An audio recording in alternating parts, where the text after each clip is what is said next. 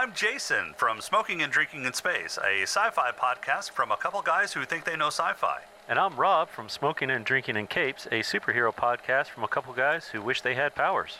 And we're part of the Gonna Geek Network, just like the show you're checking out now. Shows on the network are individually owned, and opinions expressed may not reflect others. And you can find other cool, awesome, geeky shows at GonnaGeekNetwork.com.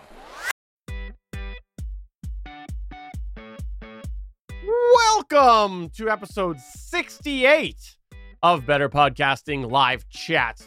I am Stephen and I am so happy, so excited. He's back.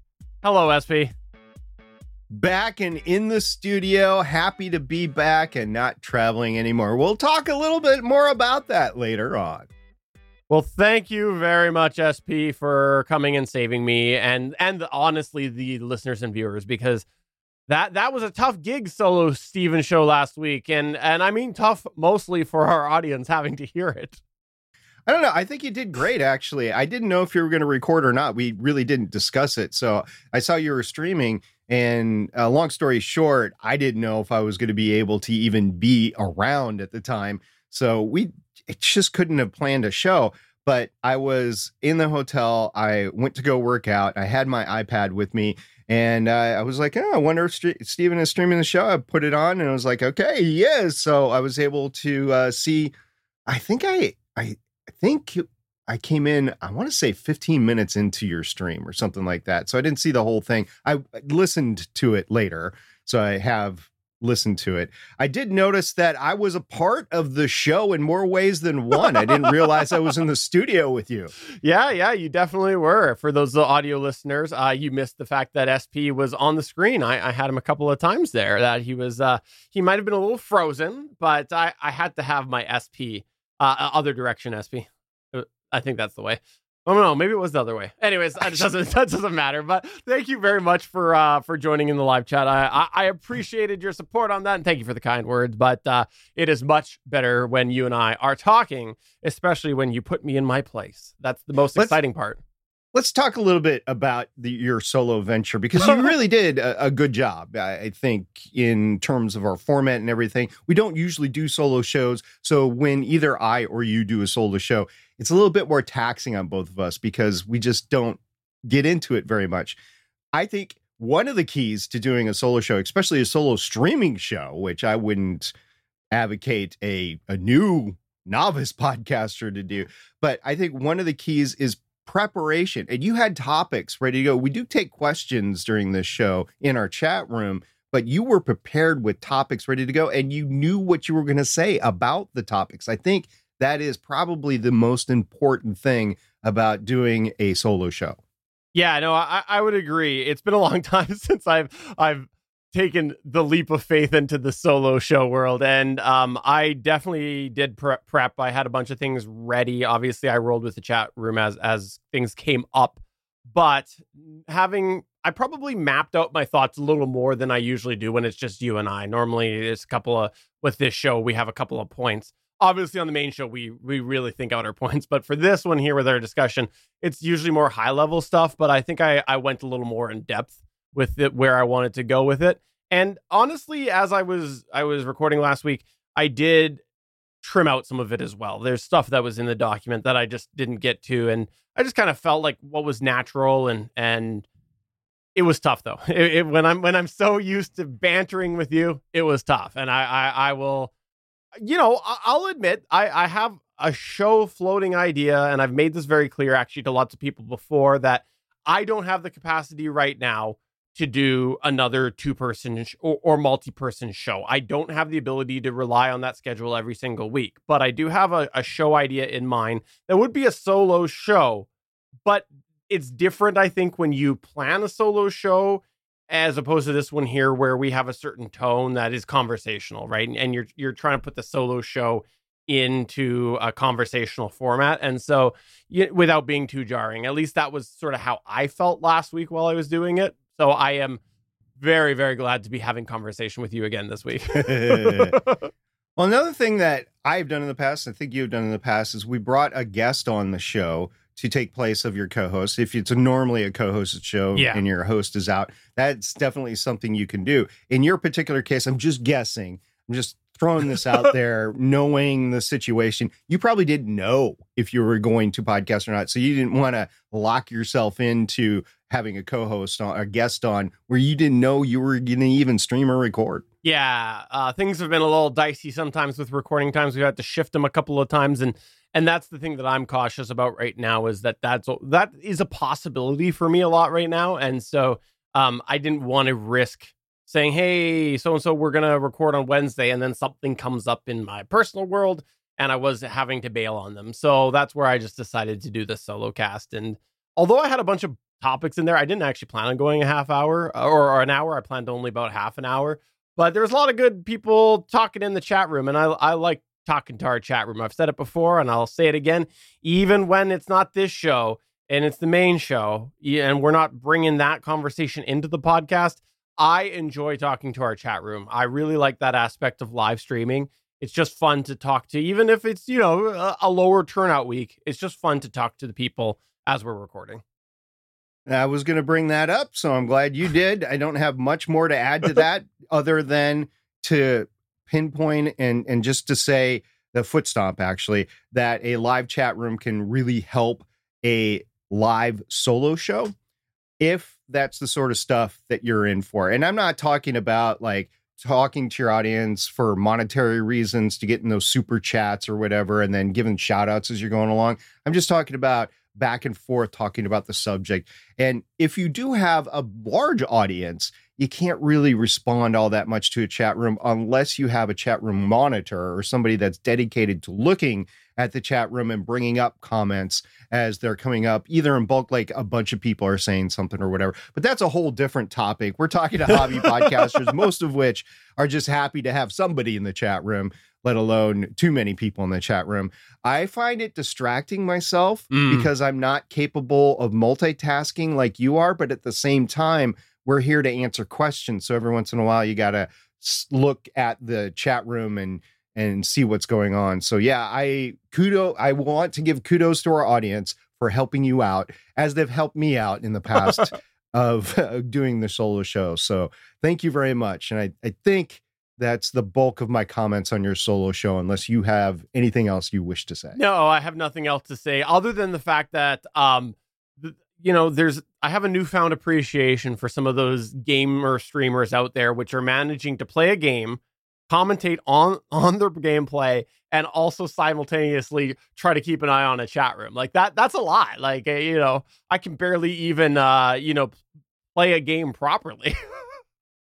Yeah, you know, one of the things that I I was thinking about right before I went on this trip was I want a new Xbox Series X. oh yeah. I, I think I'm I'm at the point where yeah. they're available. They're not for sale necessarily, but games are coming out that you can only play on them, like Starfield. And I'm like, uh, it looks like a decent game. I might want to check it out. Oh, I gotta get an Xbox Series, whatever. So I, as we talked about in the Gonna Geek show, I want to get an Xbox Series X because it has the disc player in it Mhm. versus the Xbox Series S. Uh, so I might have one in the upcoming days. Why it's important for this conversation is I took an Xbox One S with me and Oh. I was able to connect it to the hotel Wi Fi. So that's a little tease. We'll talk about that in a second. But I do want to run down some things that you had in your solo show last week, Okay. including at the very end, you had a question about SD cards. I You did. wanted to know how many people were like SP and continually bought new SD cards, or how many people just let it roll on their original SD cards. And I didn't see any answers to that in our chat and our Discord or online anywhere. So since it was at the end of the show, I just wanted to bring it up at the top of this show and ask our audience, what is your use of SD cards? And Stephen, you can probably chime in here and say exactly what you're looking for. Yeah, for the I, I'm just curious whether people have a certain limit on how long they will uh, run their SD cards before they replace it, or are they just going until it dies? Because SD cards will die with time, and you know after so much use and everything. And people have lost podcasts before, and and I will admit I probably gamble more than than I I should by running my SD cards longer, but I'm just kind of curious what are people looking for or what are people's sort of parameters before they decide it is time to replace their SD card. All right, so that's open to everybody. Please come into our Discord server at betterpodcasting.com slash Discord, into the Better Podcasting channel, and let us know how you utilize your recording device and SD cards. Uh, the other thing that you brought up, you asked a question of people of which streaming platform do they prefer to view their streams on. I want to answer this because there's a reason why I use this. I know you asked it for a specific reason, but I'll just start it off. I want to see my streams on YouTube.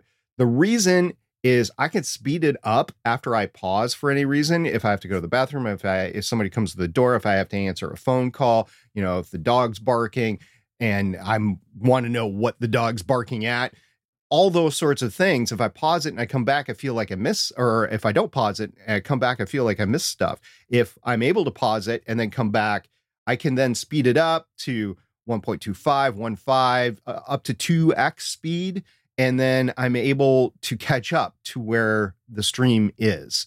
And the fact that it's multi-platform, I can get it wherever. Twitch, I can't get. I, Twitch is not on the Roku, and a lot of my devices attached to TVs are Roku. So for me, YouTube is preferable for those two reasons. Uh, the second reason is quantifiable because of the devices I have attached to s- screens. But uh, those are my reasons why. No other reason. I mean, I even stream to Twitch myself for Legends of Shield as well as YouTube, so I don't have a dog in the fight as to if one's really better than the other for my audience. Just me personally, I like YouTube. I am right there with you. And I will admit that even though the Gonna Geek live page has for a very long time had the Twitch embed as the primary embed, when I am watching something, I am right there with you with YouTube for the exact same reasons you've just mentioned. 100% agree. All right. And then you mentioned the feedback from the Patreon retool of the fact that I couldn't find the memberships and it was like some star thing in the top right hand side of the app. I'll just point out that I wasn't able to determine where the heck that stuff was. It wasn't intuitive to me. I think that says everything about the platform redesign that I, I just didn't know. I did. I was like, okay, where's these memberships? I don't know if that little star thing was up there before or not, but when Damien mentioned, I think it was Damien, when Damien mentioned that's what it was, I clicked on it. I'm like, okay, there it is. But I didn't know that until then. And I, I felt very frustrated with the uh, redesign. I am that old guy that almost cannot reprogram his VCR. I was going to say it's 12 o'clock in your house, isn't it, SP? Blinking. boom, boom, boom. Uh, yeah. So I agree with you. If there's an intuitive issue or an issue with in the intuitive nature of it or lack thereof, yeah, they, they probably should look into that if that was there and you missed it. So um, the other thing, by the way, is uh, in our chat, Damien does just following up to the prior point, does say he's almost always listening on YouTube when he makes it live. Listening or watching? Well, he's saying listening, and I imagine he's probably driving. I think he probably hit play on it and He is does. driving. That's my guess. Yeah, it's close to quitting time out in the West Coast. So yeah, I mean, it's quitting time for you, obviously, because you're home, or maybe you're at work. I don't know. The green screen, you can't tell. Oh, he's at work still today. So. Okay, so he's probably still listening. Yeah. Uh, question for you, Damien, if you're still listening, are you do you have the YouTube Premium where you can play a video and then close your screen and it still plays, or do you have the screen on the entire time? Because that's how I, I'm. I'm cheap. I don't have YouTube Premium, so I'm just curious if other people do it that way. Okay, let's get into the travel a little bit and why I couldn't be on the show last week. Uh, oh, by the way, Damien says he's a longtime YouTube Premium subscriber. But the reason why I couldn't be on the show last week, yeah, last week, not next week, is because I didn't know about my schedule and I didn't know about the hotel Wi Fi. Uh, Stephen and I have traveled and we've streamed and we've podcasted before, but Wi Fi is a little bit sketchier, especially if you're going to a hotel. And this is the first time that I've traveled for work since 2019, since before the pandemic. So this is my first time, uh, not my first time traveling because I've done it for personal reasons, but my first time traveling for work. And I was going to a hotel that I had never been to before. Eh, so I get to a hotel and I'm really curious about the Wi-Fi. So I connect to Wi-Fi. We'll get into why in a second. And then I do a speed test and it says, believe it or not, it was 50 down and 70 up when I first tested it. like, okay, but that was on a non-peak hour, right? So the next night, I got there on Monday and very late on Monday. But Tuesday, I got there after work and I was going after dinner and I was going up to work out. I was like, okay, I'd, I'd like to take my iPad with me and stream. I forget what it, what I think I was streaming the Wild game, the Minnesota Wild game on ESPN Plus, and I just take my iPad, and the thing was buffering like big time. And I was, I thought it was the fact that I was moving around with the iPad. Like I took it from my room and I went to the workout center and I was watching the game the whole time. It's going from node to node to node to node. For those that don't know how hotel most hotels are, they have little nodes along the way, kind of like a mesh Wi-Fi system, but it's it's a little different because it's commercial system. Anyway, you can buffer because you're disconnecting and reconnecting as you're going along the way. And I thought maybe that's what it was. I get to the workout center. I'm the only one in the workout center. I'm the only one on that floor and I'm still buffering. I'm like, what the heck? It was t- it was the 16th floor, by the way, top floor on the hotel. Yeah, and Stephen, for those that are listening, don't know this, but Stephen just put a buffering uh, in, uh, video thing uh, over my face. Anyway, it was like that, except for it was a circle, right? And it was running around and around and around. And I was like, ah. So I did a speed test, and this is definitely during prime time and it was it was miserable it was like two down and it was like one and a half up or something like that i'm like okay i'm not even going to i did take my podcast gear with me i swore i wasn't going to but i was like well maybe if something happens and I, I have to step in on something might as well so i had it with me but not at those speeds there's no way especially on a video show there's no way that i'm going to do it then and I had paid for the the higher the the fourteen ninety nine a night uh, Wi-Fi access because I just wanted to to test it all out. And there's just too many people. The hotel was packed, and there's just too many people. And there was the difference. The hotel wasn't packed the first night; it was packed the second night. It was a conference hotel, so it was a Marriott Sheraton brand. So that, for those that don't know, the Sheraton is their brand. They have a lot of conferences and meetings, and you can have parties there, receptions, you know, everything like that. It's meant to be that sort of hotel. They have huge, huge meeting rooms that they can turn into banquet halls or whatever and so that's where I was staying. And there, it was packed uh, because uh, there was an event. I, I went to Washington D.C. and there was an event that people came out for that, and um, I just was having problems streaming the freaking game, so it was going to be a no go.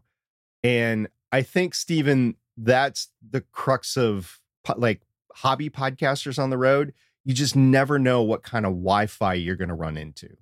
Yeah, when I was traveling a lot, I, I'll admit I was pretty fortunate. I I did have some issues, um, but the places I stayed more often than not, I was able to reliably get half decent internet, and um, I I tried to play things the best that I could with with um the, the bandwidth, but the biggest thing that I I had was I was basically still controlling things from home. I had set things up so that I was remotely controlling the main the main stuff. So I was really only I, I remember once yeah. where you had your wife go down to yeah. the to the mixer. Look, you need to turn it off and on again. yeah, I forgot about that. Um and I think that that alleviated some of my bandwidth concerns. Um and I believe I used to to primarily stream myself in a poor quality thing, but I, I still recognize I was I was pretty fortunate and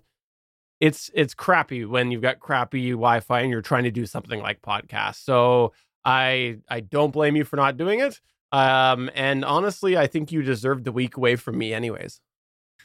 well, I mean, every week I deserve a week away from. So the other thing I wanted to mention was uh, how I connected. Now, if I wasn't a hobby podcaster, if I was traveling quite a bit, I would probably have a travel router, which means or a, a travel um, a Wi-Fi spot where you know it's like a cell phone, but it's just for Wi-Fi. I mean, people still sell that, and you can get pretty decent speeds depending on where you are and, and what the cellular network is around where you are. I don't have a need for one, so I just don't do that. What I do have though is I have what's called a travel router. And a travel router is just this small little puck basically that you can plug into the wall and you can connect it to the Wi-Fi, and then you can connect everything to it. There's lots of benefits to this. One of the benefits is it's a little increase in security. I mean, if you're dealing with a serious hacker, they're going to get into your stuff anyway. But it is a a firewall of sorts, especially if you're not broadcasting the SSID for it. That uh, somebody is going to have to go that extra step to get into it. Like I said, if you're dealing with like like the the the uh, the, the chief of the NSA hackers getting into you. you, you they're going to get into you, right? But if you're just dealing with somebody that's trying to get your credit card information, that's that's another thing. So you plug it in, and then you log into the router. Uh, you connect to the router with whatever Wi-Fi it is, and then you connect that router to the hotel Wi-Fi.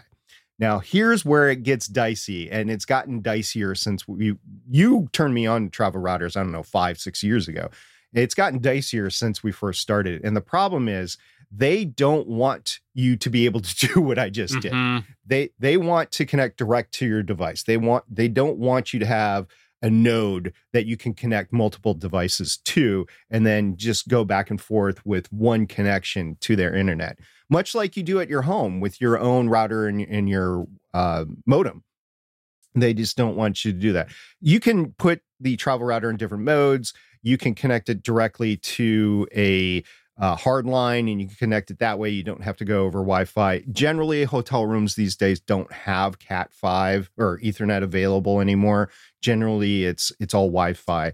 So you have to go with it. So what I had to do is I had to log in to the hotel Wi Fi on my laptop.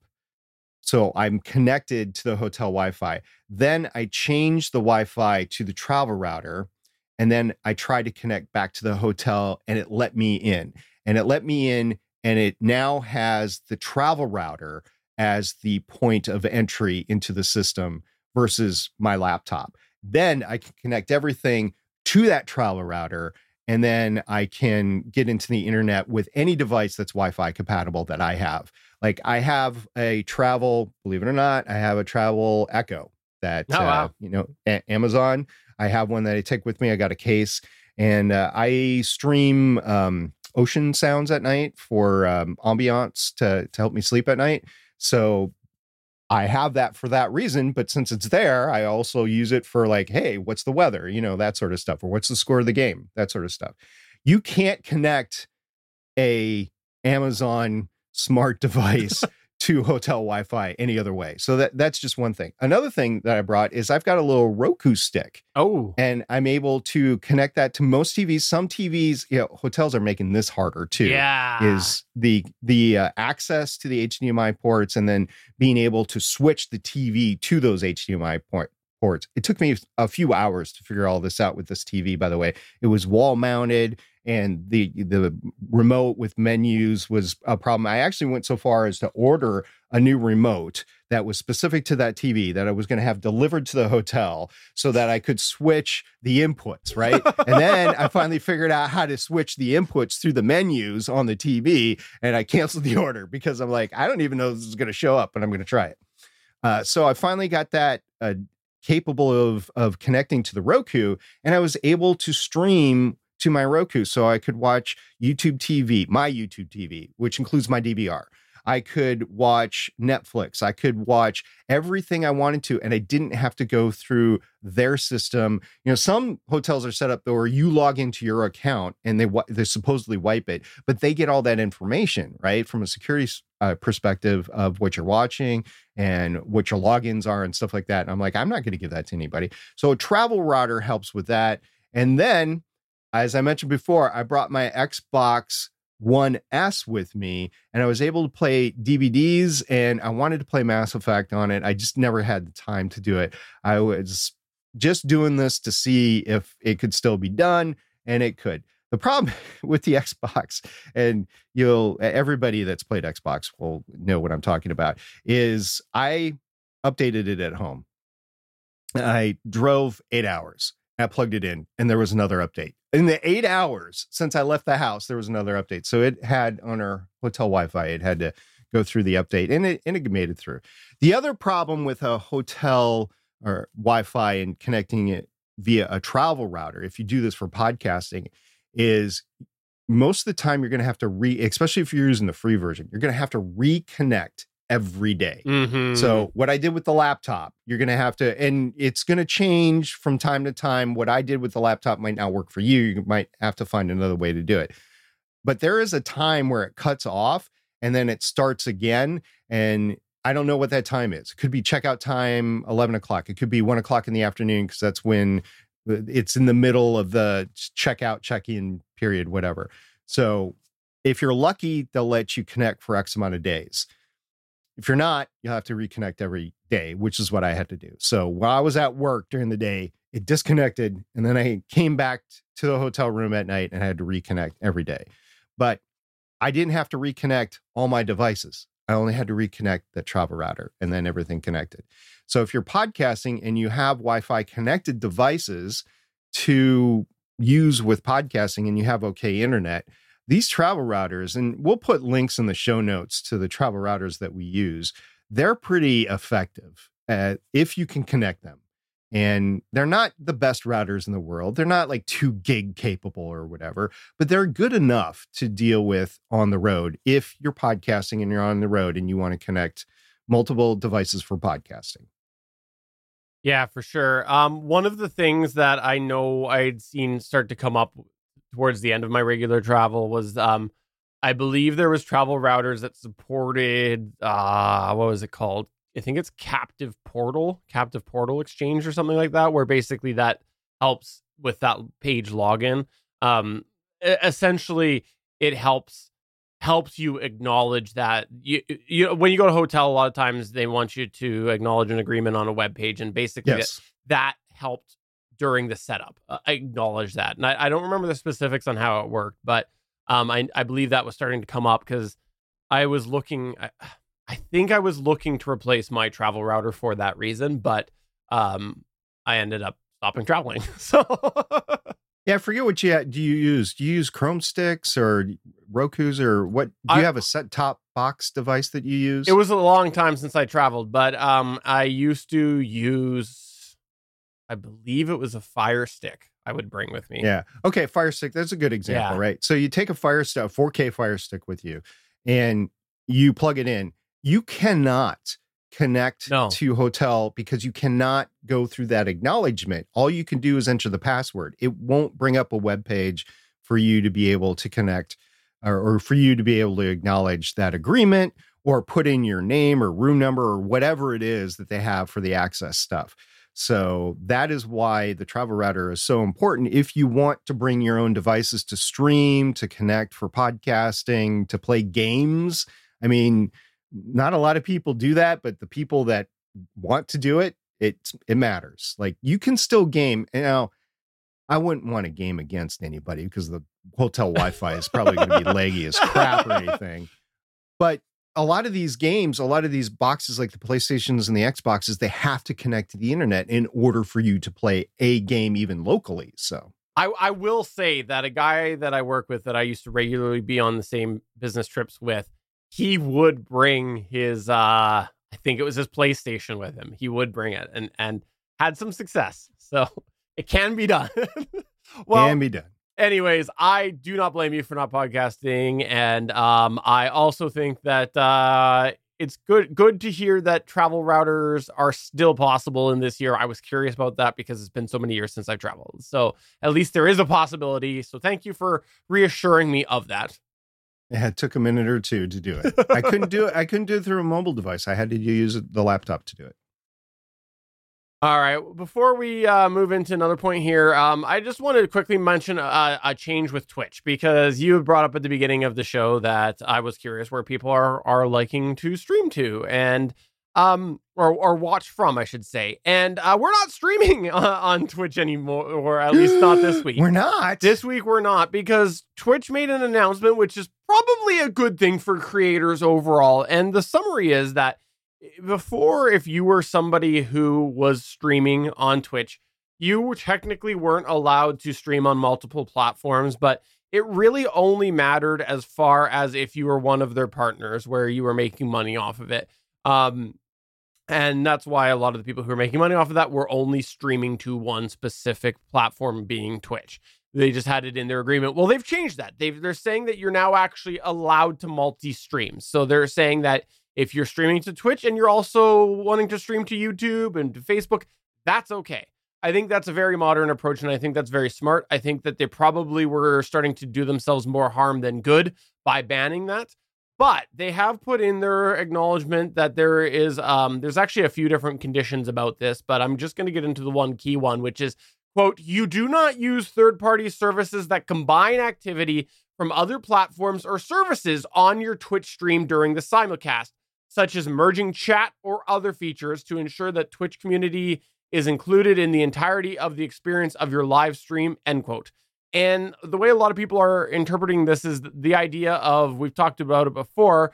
We use a service called Restream, which when you post in one chat, it cross posts to another. So if someone's in our Discord and they post a message right now, it will actually use a bot to then post that into YouTube.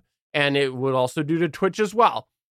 But is that just the nature of it or is it more than that? Right now on stream while we are live streaming we have on our our, our video we have a little summary and this is not unique to us by any stretch of the imagination. This is on many many uh, live streams. You can actually see the live chat happens which includes all those other locations and technically that is merging the chat because it is merging the chat even if if there was no actual cross posting between the two, it is merging chat rooms on screen and thereby being uh, included in the simulcast. So I've just kind of decided that at least for live chat and probably for Gonna Geek Show, um, not to do Twitch. Maybe when we get back to better podcasting main show and we don't have it on screen, maybe I'll go back to Twitch then. Or I'll just wait to see how this shakes out because if something ends up happening and they say, no, no, no, it's not on screen, it's only the cross posting of posts, then then yeah, I'd probably fire that back up. But most of the people were back over to YouTube for a while. A lot of people were watching us on Twitch. But in the meantime, I'm just I'm just gonna stay off Twitch for now because I don't want to risk having my account banned. Not that I have like a billion followers or anything. I just don't want to lose my account. That's all. Yeah, I wasn't going to remove myself from Twitch for Legends of S.H.I.E.L.D., but now you got me double thinking it, especially losing the account piece. Like all the accounts that I follow, all the accounts that follow me. Losing that, it would just kind of suck. So you, you get me thinking about that. And both of us, we don't have like a secondary account. We don't have an account that's just better podcasting. It's our personal accounts that we use for streaming on Twitch. So I don't want to lose that don't want to lose the capability and I don't want to lose which I mean I could just get a new account right and and just go that way but it's it's more like I just don't want to lose the connections that I've made. Minimal for me I'm not a power Twitch user but still. You know the the one person that follows me thank you mom by the way I, I don't want to lose that connection. Well um, I look at things like even as simple as the handle right would you want to lose Stargate Pioneer? Yeah, that's been my branding, even though I don't go by that name anymore yeah. personally. Yeah, it's the branding. So yeah, that'd be tough to lose. So anyways, I just wanted to mention that right now. Um, that's that's the core of my contributions to this episode because I said I, I'd mostly let you talk to save the listeners. I have a couple other things. Man. We'll see if we get there. Yeah, let's let's talk about Backblaze for an instant because I'm I'm curious about this because you had an issue with it. Not really. No, it wasn't Backblaze. It was uh, it was actually Backblaze saved me. Was basically what it was. Ah, so so how I saved my podcast. Exactly. Okay. It, in theory saved me, not verified yet. So um, I didn't actually have an issue with Backblaze, but what I had happened was um, uh, on the heels of all of that discussion last week about um, backing up DaVinci Resolve's database, I was wondering how exactly does DaVinci Resolve end up? And by the way, I can't believe you you just roped me into talking more. I, you just sneaky. See, I said you were sneaky. There you go, right there. But no, I, I am a spook and a spy. Yeah, I know how to do this. uh, so DaVinci Resolve, we were talking last week about how there's the database that's in there, and um, uh, it was Scatmaker, I believe, was saying, you know, it's a good idea to back that up before you do updates. Well, when I was editing DaVinci Resolve, I or in DaVinci Resolve, I accidentally overwrote one of my project files. I was an idiot. I ended up um, accidentally overwriting Better Podcasting Live Chat 66 project with Better Podcasting 67, and I hadn't done the process that I've been talking about, which is exporting the individual project file. I had forgot to do that for 66. So, in theory, Backblaze should be able to save me because I went and I looked to see where the DaVinci Resolve database was stored. And I found on Windows it's stored under the app data for the user slash roaming slash Blackmagic design slash DaVinci Resolve slash support slash resolve disk database. And within all of that are the files that are in there. And if you're on Mac, it's on the slash library slash application support slash Blackmagic Design slash DaVinci Resolve database. So slightly shorter on the Mac. But I looked at Backblaze and I went in and I changed the date on my Backblaze database because I, I can go back. Um, I have I pay for the actually you don't even have to pay for it anymore. I think that it's now included. Um, but I was paying for the one year retention. So I set the date to a previous date of when I overwrote it and I did see in that folder, I did see an indication of live chat 66. So in theory, I should be able to pull that down. Now, I started to do the process of downloading, and then my weekend just completely got away from me, and I forgot to actually go and look. And then we were about to record, and I'm like, oh, wait, I was going to go back and see if it actually worked. But I did see all the files in there. And so hopefully I'll be able to report back at some point. and I'll I don't know that I'll follow up on here, but uh, in our Discord at least, hopefully be able to recover my editing that I did for 66, which wasn't much, but I just like to keep those project files. Right, because you never know if you got to go back and and redo something. Like maybe there's some topic that we discussed in 66 that is relevant again in the future, and you want to take that clip out like two years from now and then insert it into our future show it's nice to go back to that original project versus like the final file or downloading a file from YouTube or something like that. Absolutely. I think it's worth keeping and holding on to that sort of stuff.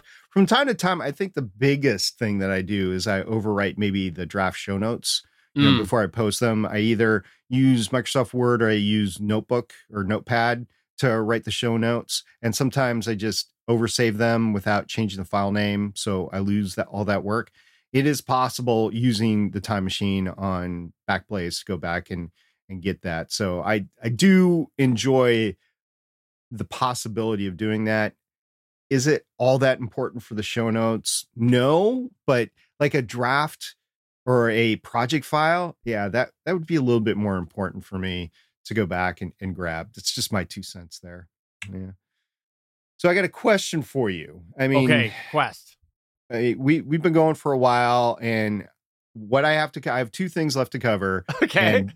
either one of them is probably going to take the rest of the time here.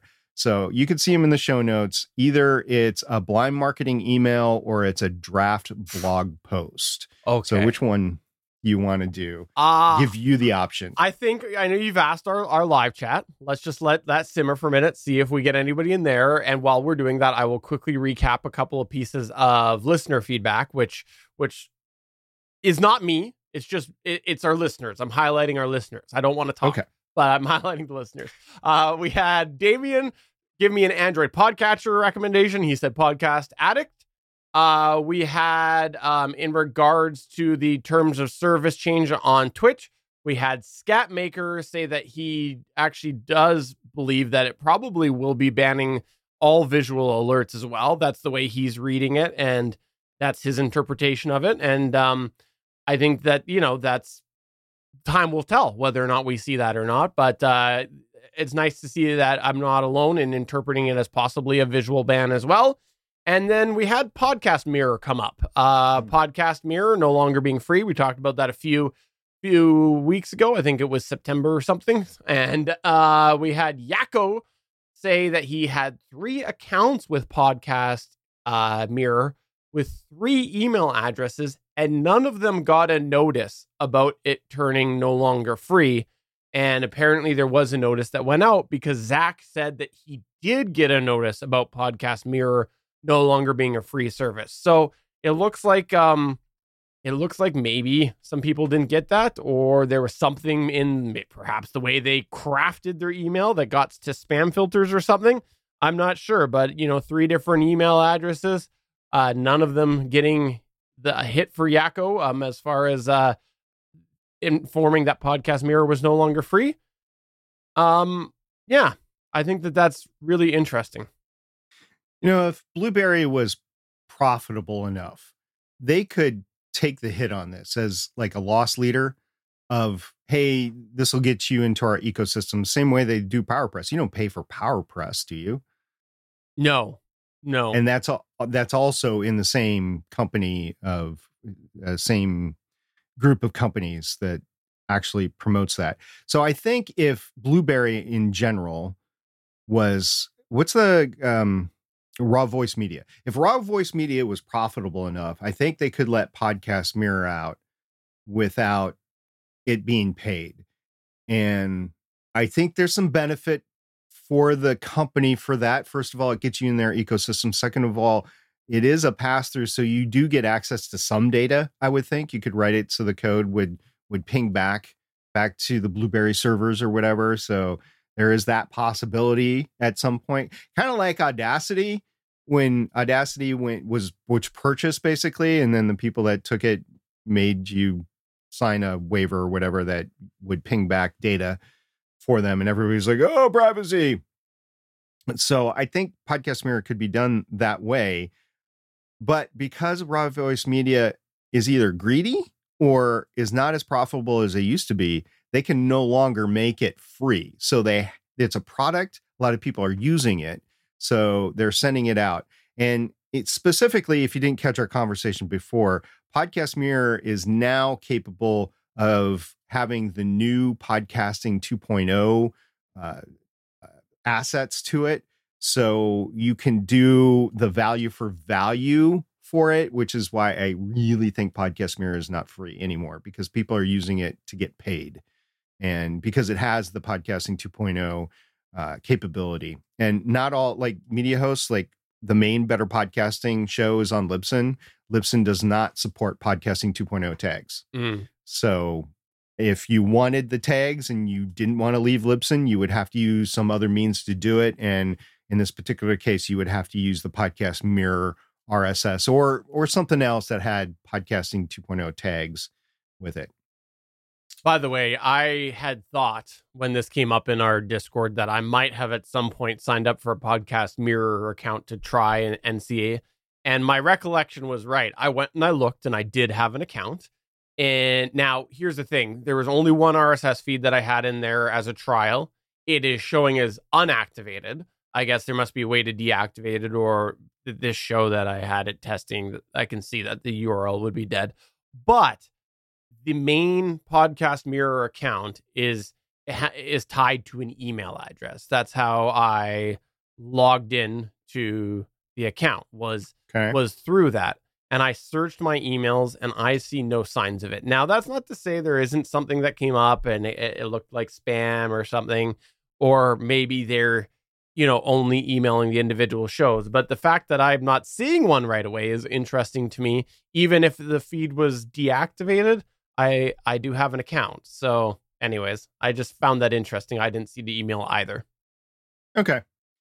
Well, I never signed up for it, so I didn't see the email. So, anyway, Podcast Mirror, uh, I I question why it was rolled out, how it was rolled out. I, question all of that about it. I would think if you are using the podcasting 2.0 tags, that you could split your satoshis, your boosts, as it was. And so for those that don't know, satoshis are like a, a small percentage. Think of it as a penny to a Bitcoin dollar sort of mm-hmm. thing. Uh, so I think you could split a Satoshi with Blubrry or Raw Voice Media or wh- whoever actually owns the podcast mirror in terms of uh, corporation. I'm pretty sure you could do that. So having everybody pay $60 a year, which is discounted the first year to 50, but they say it is 60, right? Mm-hmm. That it's it just tells me that um yeah, blueberries Blubrry is stretching. They they're doing a fee for service because they're maybe Blubrry itself is not profitable anymore. I don't know. And the last I do piece, know. Oh, I was Yeah. gonna the last piece of feedback we had was, uh, I, you know, I knew you would want to hear about this because I'm an idiot, and and I can't believe Well. it never occurred to me sooner. And I, I and I feel like you'll appreciate this, SP. I do so last week, already. I, I made a comment about how I, I didn't understand how people were were so easily getting the right O for road. You know the little O with the slash, right? Right. Right. Yeah. Josh Liston, Liston pointed out to me that all you do on on iPhone and Apple devices, and I checked Android the same way. You hold the O down and it pops up as a secondary character. I'm like, oh, of course, right? You know, not everybody's on a keyboard or mouse. Yeah, I heard you talking about it. I was like, uh, okay, Yeah, I think yeah. That was super yeah, simple. You hold it's- down it's the right O. there. How, how simple is that?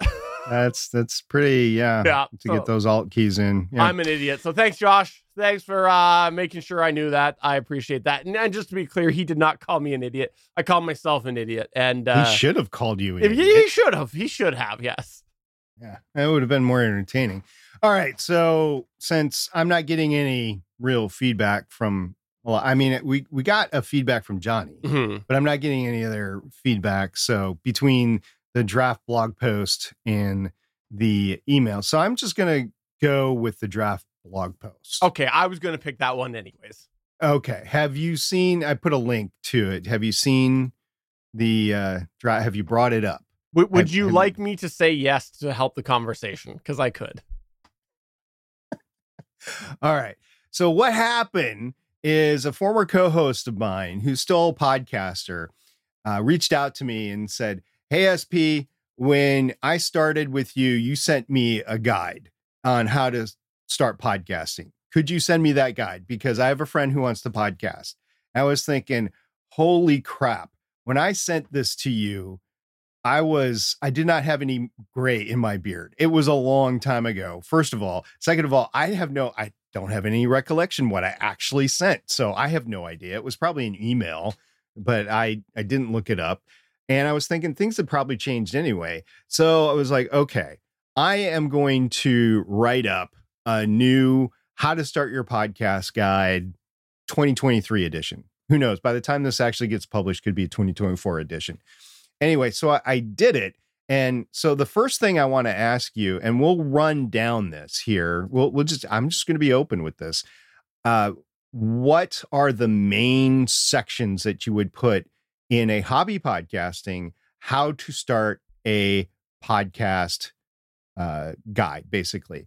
So the first thing, the first topic I put on there is ironically called the topic. It was episode one, a better podcasting. I still think it's relevant today. I think you have to start your podcast by determining what your overarching theme or your topic is for your show. So that's that's the first. Would you agree with that, or is there something else that you would put in front of that now? No, I, I think that the topic is number one. And and I'll just say the reason why I think so is because the problem that we were trying to address, if I remember correctly, way back when we did that, was the fact that there was a lot of people who were like, I want to do podcast. And, and they didn't have focus. They're just like, you know, I talk to friends, we'll just do this. And and it was almost a little incoherent. And I think that's still a thing for hobby podcasters. I think. I think it's still very relevant, and I think that most podcasts, even if you are incredible at improving or ad libbing, some level of direction, some focus. I think there is a broader landscape than when we first recorded that, where I think you have a certain segment of listeners which are more open to conversations that are less structured than back when we started better podcasting, but there's still got to be some framework, and that is the topic. Okay. I, am good with that. And then the next thing was your goals. I know that we didn't talk about your goals way back when we started Better Podcasting. We have talked about having podcast goals since then. I think it makes sense to talk about your topic and then what are your goals with the show back to back because your goals are going to dictate really what you do. We've talked about it before. If your goal is to make money and be the next Joe Rogan, you're going to have dramatically different steps in front of you than if your goal is just to have fun with your buddies talking about something. I mean, it sets your expectations, it sets if you're going to be successful or not. And it sets really how long you're going to be podcasting. And some goals could be I just want to talk about this topic for this amount of episodes and then I'm done. A podcast doesn't have to last for 10 years, it can end. And as long as you describe what the goals you wanted to, uh, to talk about and maybe what are successful uh, metrics with your show, I think that needs to be an upfront conversation. I would agree with that. And I think that a good example of of why goals are important now almost more than ever in podcasting is the way money is leaving podcasting for for the big business. I know we we talk to hobbyists, but you look at all the money that came in to podcasting because they thought that it was going to be hugely profitable. It was going to just be this massive boom that supplemented all other revenue streams for these different companies and whatnot and they're leaving now because it wasn't meeting their expectations. It basically didn't meet their expected goals of of the money coming in. And I think that indicates still a little uncertainty with what's happening with the podcast space and some difficulties. And so I think you want to set those accurately. And if you are somebody that's like, I do, I want to make a huge amount of money off of my podcast, well, you're going to want to look at those examples and you're going to go, why didn't they why couldn't they make money like like what's the case or if it is just like i i want to have fun then you can filter out all that that money noise right and talking about money the very next thing that i wanted to talk about in this guide is co-host or podcast team agreements because not everybody is going to be a co-host in the future even with hobby podcast. You could have somebody that's your social media manager. You could have somebody that's solely your producer or editor or whatever. So I don't want to just say co host. Odds are it's going to be a team of one, two, or three, but you have to have those agreements. And these agreements are going to cover both what you're paying for as well as what the division of labor is going to be so that there's expectations out there. Because uh, I've also seen, in addition to what should I podcast about, I've also seen well, my co-host just didn't know they they moved on with life. They didn't know it was going to be so so much work, so they're done with it, and that's fine with a hobby podcast, right? But at least if you have a expectation going into a project, I, and I think you have to treat it like a project. It's a massive undertaking. I, I think that as long as you have that division of labor and the expectations there, if somebody's not pulling their weight then you can say, okay, we'll either redistribute that or we're going to drop you from this project and we're going to bring somebody else on, e- even if it's a hobby, right? You have to keep your sanity. It's like a band. Everybody has to be involved in a band, even if it's just for having fun and playing at your friend's uh, bar, right? And you're not really doing it for money, you're just doing it to, to play music. You still have to have an agreement and you have to have an agreement on any possible money coming in. We've talked about this before. We do it on Better Podcasting. I do it on nearly every other show that I do, uh, not all of them, but uh, there there's reasons why I just know that it's not going anywhere, and I know I'm going to lay all the money out, and I'm going to do all the work from behind the scenes. But I think that's the next thing that needs to be discussed. I know it's kind of early because you haven't discussed exactly how you're going to do things, but I think you need to cover the money part first. Yeah, I think uh, I, I have now opened your document and I've looked a little bit. Um, I, I could be persuaded to move this a little bit, but I do agree with the concept of it being early on. And um, you you just I want to call something out. You just said something that I don't know. I'm I'm much like you mentioned with the gray in your beard. Uh, I am a much much uh, older and much more sleep deprived than a young Stephen Jonder was. And um, so I might be forgetting this, but you just made a point that I think is really Im- a good analogy for this conversation that we've had over the years about team agreements. And it's the idea if somebody leaves and relating it to a band. If you and I start a band and you and I, eh, let's say actually there's a few of us. It's you, me, Chris Farrell, and Johnny Pennington. We're all in this band together, right? All of us have, that. have this awesome band together, and we're all there and we write some music and we collaborate and everything. And then all of a sudden, Chris leaves us because, you know, he's clearly going to be the more famous of us. So he's going to go off on his Clearly. his, Yeah. solo career. But meanwhile, he doesn't realize we got we got the Johnny Pennington, and he's going to bring in that star power. And meanwhile, we take way off. But Chris has contributed to some of the music we're playing. There are legal ramifications for us continuing to to to leverage on his um his creativity. And now that podcasting is so much bigger, and even though you know a lot of money is leaving, there's still a lot of money in podcasting.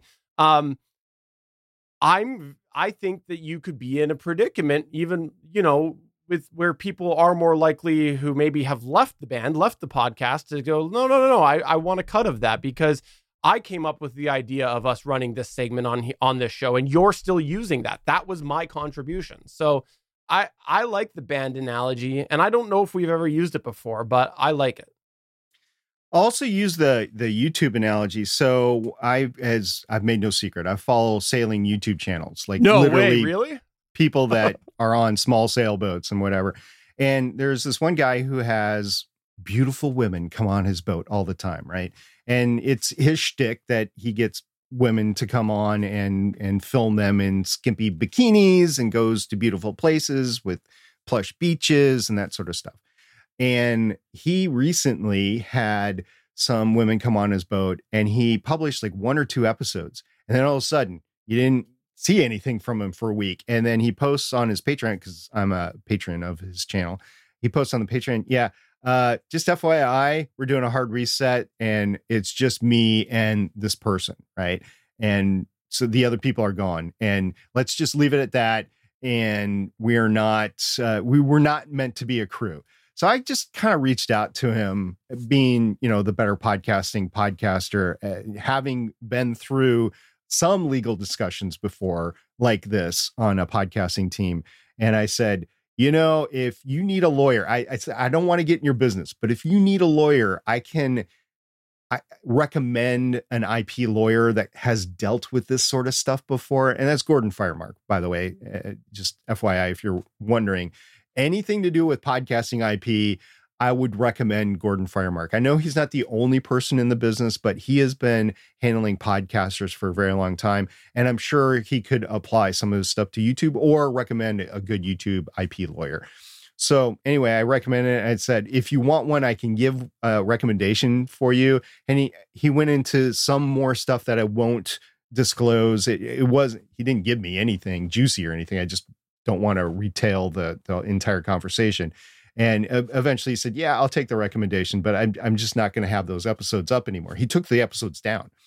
And that was concerning to me because I was thinking, in terms of me, if I had a guest come on like Better Podcasting Chats with SP or Legends of S.H.I.E.L.D., and there was a falling out for whatever reason, they say, take this episode down. I see this all the time on r slash podcasting. People are like, the guest does, I didn't have them sign anything. They want to take the, uh, the thing down.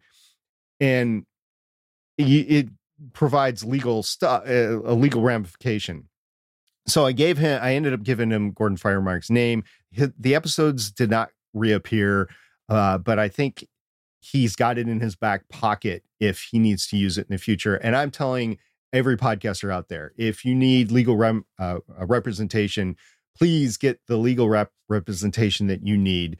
And uh, if you're Canadian, I think you might need both a US and a Canadian lawyer to deal with because I, I don't know about those agreements. I'm not a lawyer. I don't know for sure, but I'm just speculating you might want to consult a lawyer on both sides of the border.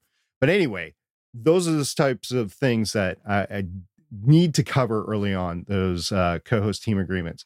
The next is format and style, and I would add genre. Since I wrote this a few days ago, I would add genre either as a different section or part of this section. And it's basically how you're going to actually podcast. It's going to be an interview podcast. You're doing an audio drama. Is it a role playing game? Is it a review show on TV and movies? You know, what exactly is your format and style? And that's going to drive a lot of the other decisions that come in the future, like uh, how you're going to record, how you're going to um, publish, how you're going to promote, uh, how are you're going to do things. Like, do you need a webcam? Do you or not? I mean, that's uh, the sort of thing. Do you need a YouTube channel? Are you doing a quote unquote video podcast. And we're not going to get in that debate right now, but I'll just say it's relevant to say video podcast. So, yeah, I think that's the next one. And then the next one after that is artwork, and the next one after that is music. So I'll just leave those three out there for you. Do you think that's a good next three steps? Absolutely. Uh, and and the thing with the music, remember those legal ramifications that we mentioned earlier. yeah, that's that's in there. I have DCMA t- uh, takedowns and stuff in there and stuff like that. So uh, the next three sections I have in order are audio tech, video tech, if you do it, and then preparation. And the preparation goes back to the conversation we had at the top of the show. So audio tech, so you're now into how you're going to actually record, video tech, same thing, and preparation. It's it, the preparation for recording is key and you have to start that at some point. So that that's the next three uh, topics that I have. And I think that um, preparation is one of those things where you need to get really granular with it. That's the only thing I want to throw in right now to this conversation because there are so many different routes that you need to do to pr- to prep yourself even just from a mindset perspective um you know whether it's getting in the mindset to record getting the mindset of the labor of of um publishing or you know getting in the mind mindset that the people you're co-hosting might be a little different on mic conversation than others uh than than side conversations. I think there's a lot of layers to prep. And then i will go one two three four five. I'll take the next five kind of combined because I'm not convinced of the order here. I the wish I had two, a uh sound effect that I could like pew pew after every yeah. single one. so the next one is recording. So this is how you're actually going to record whether you do it locally in person on a computer, a recording device, or whether you do it over the internet like we do, whatever. So recording and then editing. And I say why it's important to edit. And then what media hosting are you going to use? I think if you get a file after you edit, I think this is the point in time that media hosting should at least be considered. Uh, and then publishing, how you're going to publish and how you're going to submit. The next one, I probably should move that up. It is test episodes. I think maybe after editing, the test episode should be, or maybe after media hosting. And this is the best practice where even with a new show, I wish, I kind of wish we had done it with better podcasting. Because that first episode, we, we were kind of both feeling each other out, even though we had podcasted together for like five years before that or something like that. Anyway, the test episodes, that you should do one to three test episodes. You should get feedback from it and then maybe even go back and record the episode one and, and take it from there or if it's good enough then you can post episode one whatever. But that's the the next recording editing media hosting publishing test episodes. What do you think? I think it's good. I see why you might want to think about bringing um episode 0 up a little bit.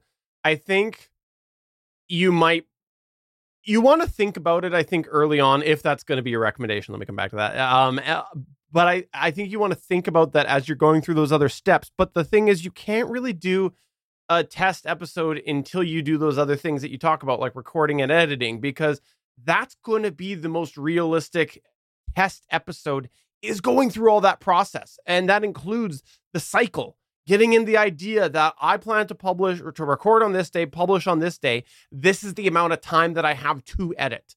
So I think that it almost makes sense there. But you could maybe put a note in in prep about prepping for episode zero, and then you could have something like more to come, right? Like I, I think that you could lead into it. Now, as far as test episodes go, I get what you're saying. I understand there's a lot of benefit to it. I am I I I am no longer universally on board with the test episodes. And what I mean by that is I think for a hobby podcaster, there's there is a benefit to getting the show out. And I think with the right amount of prep, I think it's okay for certain shows to get them out there, especially if there's some form of engagement from your community. I think there are test things to do ahead of time. I think, especially if you've never podcast before, I think that you you need to feel the microphone. I think that's a big step for a lot of people. But if you've podcasted a bit before and your podcast is going to bank a lot on interaction with people, I am less sold on it being a hard line on that. But that's my personal take. I haven't expressed it on here. I don't want to get into this today because that's not what, No, what right. this is all this is what this is all about. But No, uh, it kind of is. but I, I, I, I, so I'm not disagreeing with you because I think there, I think there's a lot in the episode zero, the the test episode philosophy that does apply to a lot of people, especially those who have not podcast before. You know. I'm going to keep the section in there, but I'm going to add a. This doesn't necessarily have to happen. It's uh, it's a process, especially if you're feeling uncertain about what you're doing. I think it's um, it's still something that should be in there, but it doesn't have to be. It's not a must do. Matter of fact, none of this is but none of podcasting is a must do. You're your own boss. You can do whatever you want. This is just like to help and Uh, to guide you. I really not- think that it is important for people who people to think about at the very least, and especially if you've not been behind the microphone. So I'm not, again, I'm not disagreeing with the concept of having this block in here by any stretch of the imagination. Yeah, the next block you've already mentioned it, but I hadn't mentioned it yet. Is actually doing an episode zero, and there's a reason to do an episode zero or a trailer, either one. There's a reason to do that. I know. I'm sorry, some- that was me. I threw out episode zero accidentally as test episodes. I don't know why I was saying episode zero. I was thinking about test episodes in the prior conversation. My apologies. Okay, thanks for the clarification. Uh, the episode zero, though, is I think necessary or a trailer, one of the two. And I know some people say don't do a full episode zero. So you're not, who cares about who you are and what you're going to talk about? Tell me what you're going to talk about. You know, actually talk about it. So a lot of people don't see the value in an episode zero. Here's what the value is the value is you're actually publishing something and it's getting out there in the feeds right? You're actually some at this point, you're actually going to be able to submit your show to Apple Podcasts, to Spotify, and anywhere else that you end up submitting it to. You can't do that without a file, and the file has to be more than one minute. So it's either a trailer that's a one minute trailer or it's an episode zero. Why does it have to be a minute? It's because the IAB requires you to have longer than a minute in order for it to count as a download. That's why it's got to be longer than a minute. So episode zero is important. Now you could eventually take it down or a trailer. It doesn't matter. One of the two, whatever you want to call it, whatever you think it is. It's important to get the feeds pumping so that when you do drop your real first episode, it can drop everywhere and you don't have to worry about it appearing on a place like Apple Podcasts two weeks later. You know, the thing that the episode zero that I think um, is also nice to have in there, and if you're a show like us where you go, you know, um, people are mostly listening to the latest, your episode zero your trailer's probably not going to get a lot of traffic, but it is a static point for anybody who might be coming into your catalog from episode one, especially things like storytelling podcasts that you can update with time. And I think that that is that is an aspect that I've never I- have not personally done that because most of my sh- my shows have been talking head podcasts where most people are listening from newest. But if I was somebody who was doing something like a storytelling podcast, I don't know exactly what's going to happen years from now as, as that goes. You know, you're going to have blocks of stories mapped out.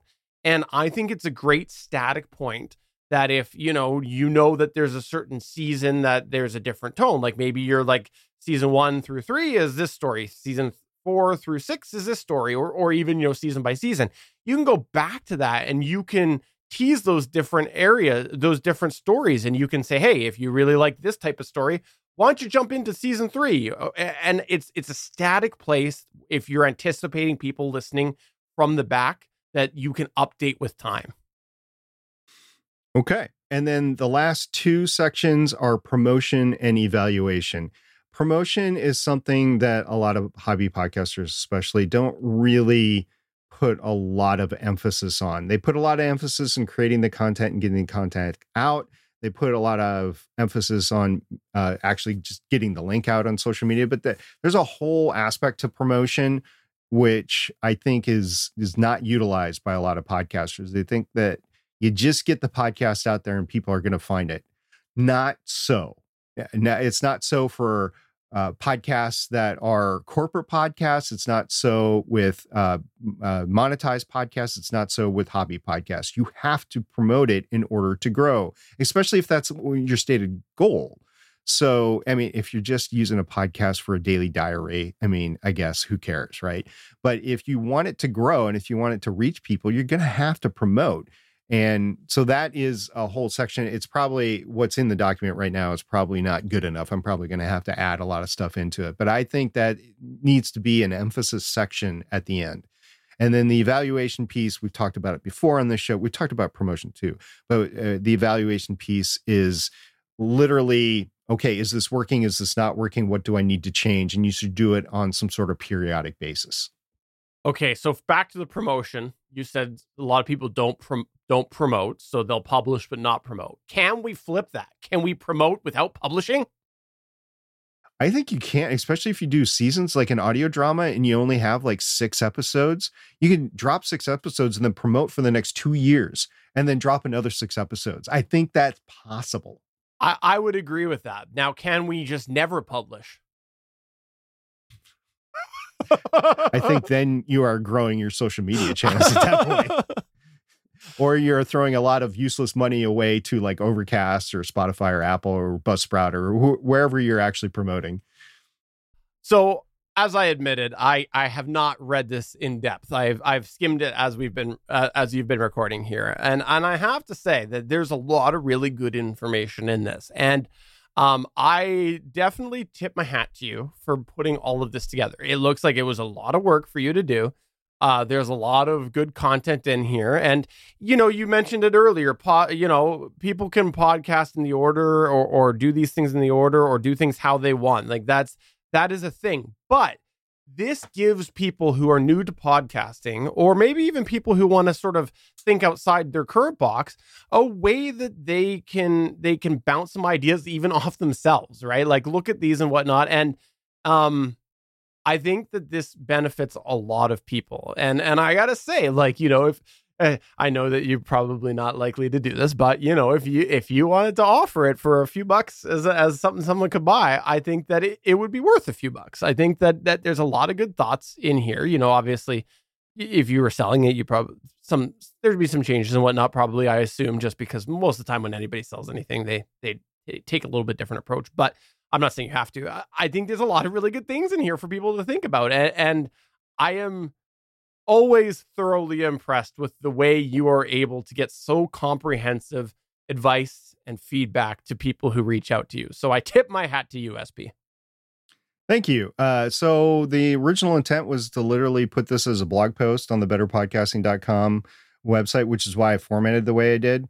I mean, the original, the original original was to get it out to the uh, friend of the former co-host that wants to podcast but I was like, a lot of other people are going to want this. So I formulated it in terms of a blog post. But okay, so you bring it up. I might consider that. I might consider selling it for just paywall sections. You know, do the thing where where you see the first dollars. sentence and then and then and yeah, have to click and then pay to release. For five hundred dollars, you can have this paragraph. Yeah. Um, yeah, maybe, maybe. I also want to. Uh, this is just a first try. I know our listeners are like, "What are you guys talking about?" Uh, I have a draft, a seven page draft is what this is right now. Uh, I want to go back and I want to fill it out. So I guess the next question, the first question was, do these make sense and does the order make sense? The next question is, did I forget anything? Especially if we're going to put this mm-hmm. on the mm-hmm. Better Podcasting site, I want to make sure that you're okay with it. Or if you want to make your own, you can make your own too, but I don't think you have the time for that. I do not. And usually you and I are very, very similarly aligned. We may not, we've you know, people who've listened to the show know we're not always, you know, always in agreement on things, but we we do think a lot of the same way. So um I, I'm again very impressed with what you've got in here, especially the part where you have that paragraph that you neglected to read out where you said avoid Canadians at all costs. That was that was impressive. It's it's it's in the first paragraph. oh, fair enough. Sorry. it's right there. I even name you. For God's sake, if somebody named Stephen from Canada wants to podcast with you, don't uh yeah uh so if there's anything listeners because I know a lot of you know a lot about podcasting as well, Stephen. If any of you think that there's something else that needs to be in here that is not, please let me know. And I will endeavor to at least make this, put maybe the next draft link in our Discord server so people that can come there can can see it. Uh, I, I think that is really apropos for our audience. And then uh, we'll just take it from there. But uh, I think it's going to be helpful to some people if it's made public. So, you know, just let me know. And I'm pretty sure there's, I'm going to find stuff. I'm going to let this sit a couple more days because I did spend like, I don't know, six hours or so actually writing this. I spent a lot of time, you know, you know, when you're in a meeting at work and you're like, oh God, Say no I more. just wish this is over.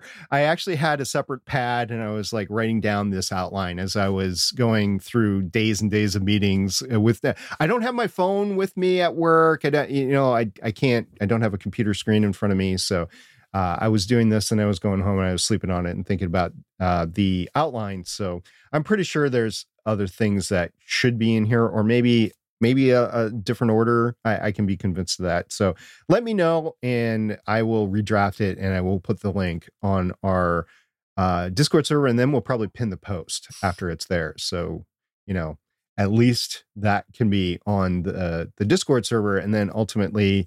Um, maybe I'll put it for sale. Uh, maybe I will just put it on a blog post because that was my original intent. So, yeah, we'll we'll see how it goes. And thank you, thank you for your feedback here because I know you weren't expecting this at all. No, I wasn't. so, yeah, thank you. But this is the type of conversation that I missed so much last week. So go on over to betterpodcasting.com, find all of our confirmation over there. There's a contact page. You can find all of our different socials and keep your eyes over there because this may go up in a blog post. Or maybe it will just be a big money symbol to pay SP.